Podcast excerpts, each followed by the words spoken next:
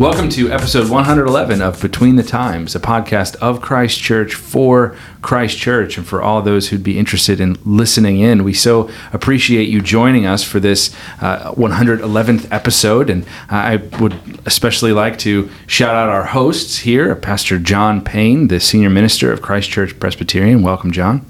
Thank you. Good to be here. Yeah, good to good to see you. And and our good friend Dr. Gabriel Williams is joining us as well, a longtime member of Christ Church and professor at the College of Charleston. Gabe, good to see you. Good seeing you. Well, we are here to discuss the uh, Gospel Reformation Network conference that took place at the beginning of May, uh, just a few weeks ago. Uh, we we met in Birmingham, Alabama, at the historic Briarwood Church there, and uh, it was a wonderful time, uh, gathering of, of I would think about 400 people in person or so, and um, many many more online watching us. Um, it was a wonderfully encouraging conference, um, two days long in in in uh, in Birmingham. That we were down there talking about issues related to the PCA, and the name of the conference was "O Church, Arise." A um, what was the subtitle, John? Biblical Um, and confessional. Something, Something. like that. Sorry. no, that's okay. I, I just can't remember the name of it. Yeah.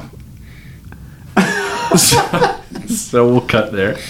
Um, we met in, in Birmingham for the O Church Arise conference, and it was a wonderfully encouraging time. And uh, we would like to, to just take some time to talk about some of the lectures. And I'd like to begin that by encouraging anyone who's listening to us to go to the to the Gospel Reformation Network website. It's gospelreformation.net, or to the Gospel Reformation Network's YouTube channel, and you'll be able to watch all of these lectures. They're now posted online, free of charge. You may watch all of them. Uh, I would I would definitely encourage you to, to watch all of them. They are wonderful, uh, wonderful lectures, and um, they would they would very much uh, enrich your soul and your mind. And I would I would um, e- encourage them to you. And so, um, John, maybe give some introductory remarks or some some talks about some some of what the conference was about or what our goal was there at the Yeah, it, it really it really exceeded all expectations. Uh, we were very encouraged uh, as a council. Um, it was above and beyond all that we, we prayed for. Uh, the Lord really blessed. We were blown away by the uh, the response, the the participation, both in person. There were probably five to six hundred people there on Wednesday night, uh, and they were. Uh, one thing that was really neat is we we had uh, 30 churches uh, in 15 different states having watch parties. Uh, one of them took place right here at Yeah. Christ Right. Church, and I think we had over 70 people Yeah, gathering for right. dinner and uh, to watch the evening lectures. Uh, what an encouragement! And it also shows that there are a lot of people that are genuinely concerned about uh, the state of the PCA and uh, some of the ways that uh, the PCA is expressing itself now, um, uh, and many congregations, presbyteries, agencies of the PCA, things that are being said, things that are being written are are concerning uh, to folks, and uh, you you see the outpouring of, of interest uh, and encouragement from our conference as as really speaking to that. Um, so yeah, uh, we're, we were encouraged, and uh, and and we hope that uh, this is something we could perhaps do again next year. Great, definitely. And one of the things I found really nice just about some of the talks, and so I guess I'll start with the first talk, I believe, was David Strain's talk, hmm. if my memory is correct. And uh, some years ago, I read a book from Carl Trueman on confessionalism. Mm-hmm. And at the time, that was the first real argument that I heard for confessionalism. The creedal imperative. Yeah, the Creedal Imperative, I believe. And mm-hmm. so David Strain's talk was in the same sort of vein, but much more focused.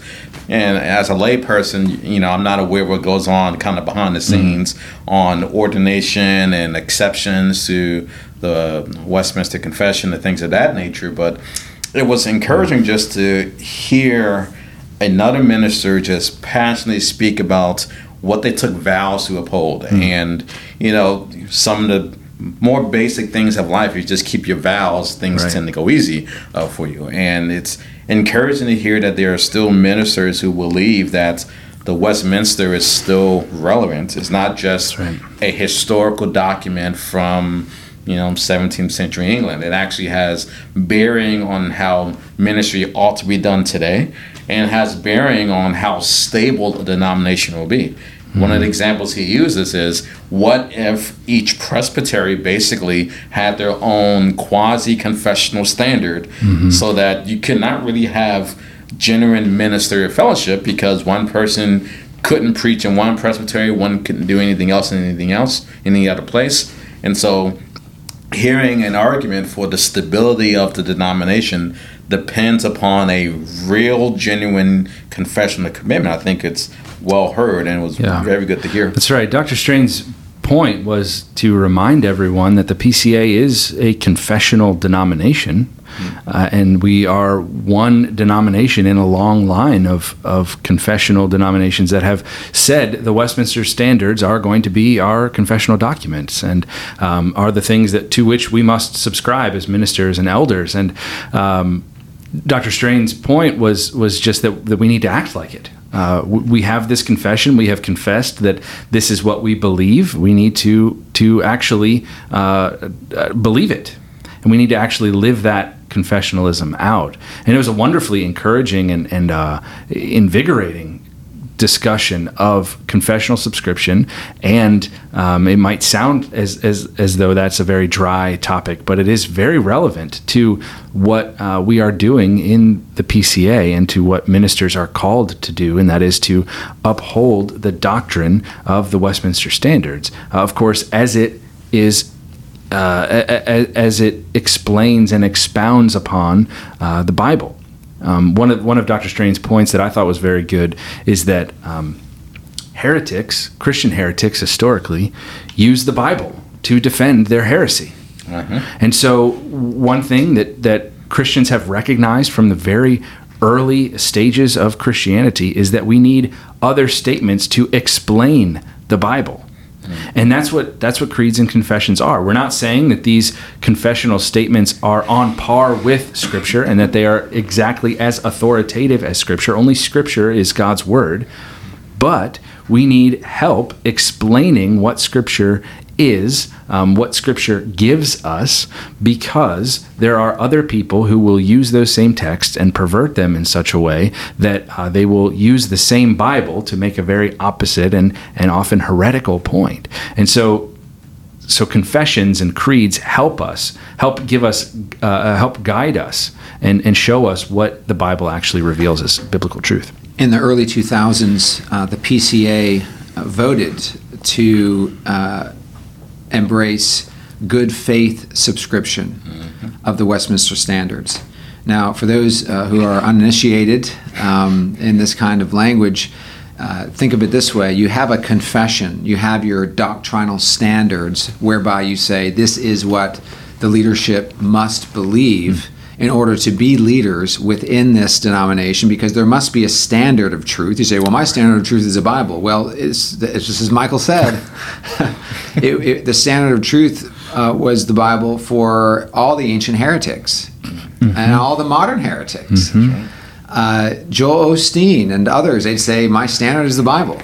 Uh, the next question is, uh, what do you believe about the Bible? And of course, traditionally, uh, in our Reformation heritage, we have held to what are called creeds and confessions. that's right Uh, the ecumenical creeds of the Apostles' Creed, Nicene Creed, Athanasian Creed, and then confessions. Uh, in our case, we hold to the w- 33 chapters of the Westminster Confession of Faith and the larger and shorter catechisms. This is our system of doctrine.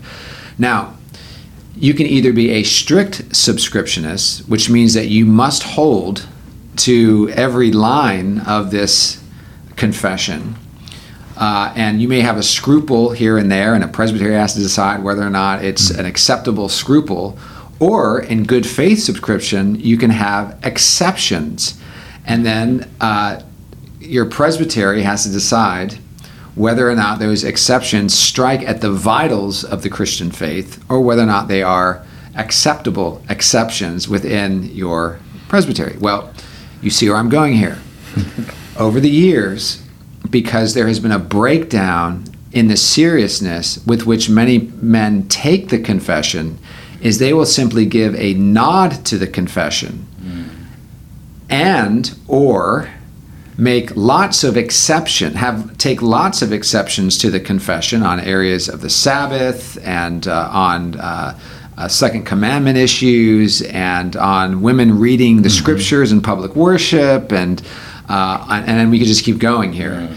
And if they were honest, they would actually take a lot more exceptions because of the things that they are withholding from teaching or are teaching that are out of accord with the confession.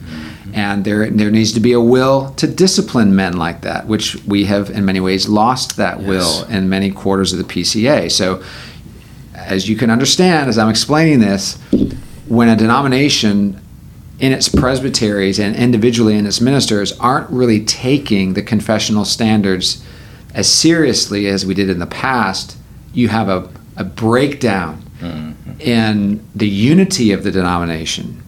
Uh, so that you can have men who declare to have uh, a proper view of sanctification and yet uh, hold on to a gay identity. Yes. right? They wouldn't take exceptions Yeah. to the doctrine of sanctification. But they'd say, I believe what the standards say about it, and yet by their teaching, by what they believe, they actually do not. That's why we're having these issues right, now That's right. Right. uh, within the denomination. And so that that was a very important um, Yes.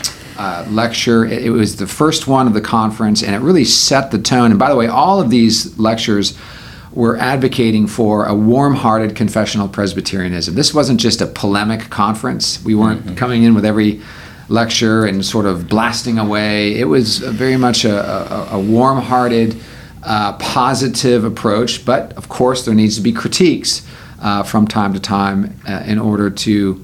Uh, a good teaching always has critiques right. of, of the things that are in error. Uh, but there were several other um, uh, talks as well. I don't know if any of them, uh, any other ones, kind of h- hit a note with you. And so Joe Beeke's, you know, I love hearing Joe Beeke preach about the Puritans. And so Joe Don't Beeke, we all? so Joe, uh, Dr. Joe Beeke gave a talk on uh, basically Christian piety or the old paths of Christian piety, that which uh, is basically brought down to us by the Puritans. And I think a point that he made that I thought was well, uh, I I guess, well, well worth repeating is that he pictured that the Puritans were those who took advantage of the systematic work that early Reformed and Calvin did. And so the Puritans were those who had the privilege of not having to fight old battles on justification and authority, uh, sola fide, and the fossils of Reformation. They actually had the privilege of now asking the question how does all of this Reformation doctrine that have been fought for, how does this apply to the whole man, to the whole person? And so that is where Christian piety comes into view. So Christian piety is not just a list of do's and don'ts, it's an application of all that we believe about Christ. It's an application of all that we believe about the doctrines of the Reformation in a sense. And so when Joel Beeke speaks about the actual diligent use of the means of grace. That's just an application of Calvin's teaching on the sacraments, on the uh, necessity of preaching, and how preaching gives us the whole Christ. He quotes a lot from a number of different people concerning beyond just means of grace, but just what do we deal? How does the ordinary Christian uh, take the doctrine of sanctification and apply it to their marriage? How does the ordinary Christian take the doctrine of sanctification, apply to their work? And so it's the privilege, in a sense, that the generation of the Puritans in England have the privilege of taking what is known from Calvin, early Reformation, now having a whole true embodied sense of sanctification. And what I found it was I, I like that point because it basically means that the Puritans weren't novel in any sense. They were just fleshing out what was already given to them. Hmm. And in a lot of ways, that means when you read the Puritans, you can kind of get the impression that they are really intense sort of people, but that's not how they would have perceived it. They would have hmm. perceived that we now have the ability to take all of this brilliant gospel truth, which was hidden or at least uh, displaced in early generations, and we can now apply it to every point of life. And that's why the Puritan pursuit is the whole glory of God for the whole person. Amen. Um, on Wednesday evening, uh, Harry Reeder and I uh, basically did like a, a tag team in a way. um, I led off, and then Harry uh, uh, hit hit a grand slam uh, there in his talk. I really encourage you to listen to Harry's uh, talk. Um, Yes. on uh, Christ's church, on mission, On message. on message, and in, In ministry. ministry. Very helpful. But what I what I try to do in my uh, talk was to bring our people back to the beginning of the PCA. Uh, December 4th, 1973, that first worship service and that first General Assembly, which uh, actually was hosted by Briarwood Presbyterian Church uh, in Birmingham, where we had our conference.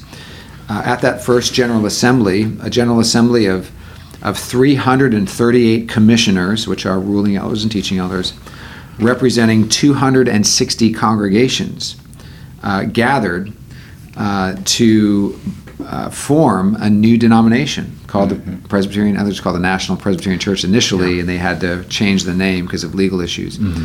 Uh, but they were in the mainline PCUS, and the PCUS, the mainline Presbyterian Church, where which now is called the PCUSA, and uh, they in the late '60s were ordaining uh, men uh, and women who uh, did not believe in the bodily resurrection of the Lord Jesus Christ. Uh, they were ordaining men and women who didn't believe in the inerrancy of Scripture. Uh, and uh, homosexuality already had, already had a foothold in the church. And so they knew it was time to go. Uh, after fighting for many, many years, they decided to form a new denomination. And uh, a denomination that would be faithful to the Scriptures, true to the Reformed faith, and obedient to the Great Commission. Uh, and so um, this assembly uh, was a real flashpoint of, of orthodoxy. Uh, they were uh, unfurling their flags of orthodoxy and saying, We are no longer going to live uh, within this unfaithful, unbiblical denomination. We're going to begin a new denomination where we stand for what is right, where we hold fast to the Reformed faith, where we're obedient to the Great Commission. Uh, and here we are, almost 50 years later, and a, a shift has, uh, has taken place. Uh, one thing I tried to uh, communicate uh, in my talk uh, is that there, there has been this, this shift um, moving away from a kind of biblical reformed orthodoxy to a kind of progressivism Yeah. that is informed not just by theology but sociology, uh, not just by doctrine but by psychology and uh, and the culture, kind of over contextualization, uh, an over concern about what the world would think about what we say, rather than being uh, ultimately concerned about what. Uh, the Lord is saying in His Word, and so uh, these are the uh, the concerns I tried to to bring out in my my talk to call uh, God's people in the PCA back to the Scriptures, back to that which uh, was at the forefront when the PCA was founded, and uh, how we can still save our denomination from uh, a full-orbed liberalism, which is what progressivism always turns into if left unattended. Right. And after uh, Dr. Reeder's message on Wednesday evening, you gave a, a, a brief announcement about a meeting coming up in September. Uh, would you tell us a little bit more about that? Yeah, so uh, the Gospel Reformation Network Council agreed that uh, with everything going on in the denomination right now, that it's uh, important that we continue to talk about, to, to, to discuss the various challenges that are taking place in the PCA and how we ought to respond to those challenges uh, in a godly way, in a, in a humble way, uh, but in a courageous way, uh, just to, to do that which we believe is right. And and so we are uh, gathering together uh, for a meeting of concerned Presbyterians. This meeting is open to PCA teaching elders and ruling elders only. Um, and it will be at the Second Presbyterian Church in Greenville, South Carolina, September 25th. It's a day meeting from 9 to 3. uh, and a time to hear from some of the GRN leaders, uh, perhaps from others. Uh, to have a kind of forum atmosphere. It's not going to be a conference. It's going to be a, a truly a meeting of concerned Presbyterians to talk about uh, the current issues. Of course, there'll be a lot more to talk about after this year's GA. That's exactly right. Uh, so some people have asked me about the agenda of the meeting, and I, I tell them, listen, we can't talk about an agenda until after St. Louis. Yes. Uh, the PCA General Assembly is taking place June 28th through July 1st. Uh, and uh, so please pray uh, for the PCA, pray for this year's General Assembly, pray for the work of the GRN. Uh, pray that the Lord will bring us back to our theological and confessional roots uh, when this denomination started, and uh, that will continue uh, to honor and to glorify God um, into the future. Amen. Well, I'd once again encourage everyone to listen to the Gospel Reformation Network conference uh, lectures. Um, if you are uh, a, a, member of another PCA church, send them to your pastors and elders and, and ask them questions about this. And and and uh, and and if you are a PCA elder or a ruling elder or teaching elder, I hope to see you in Greenville in September, um, and before that at General Assembly in uh, in St. Louis at the end of June. Um, but we thank you so much for joining us for this episode of Between the Times, and hope to see you next time.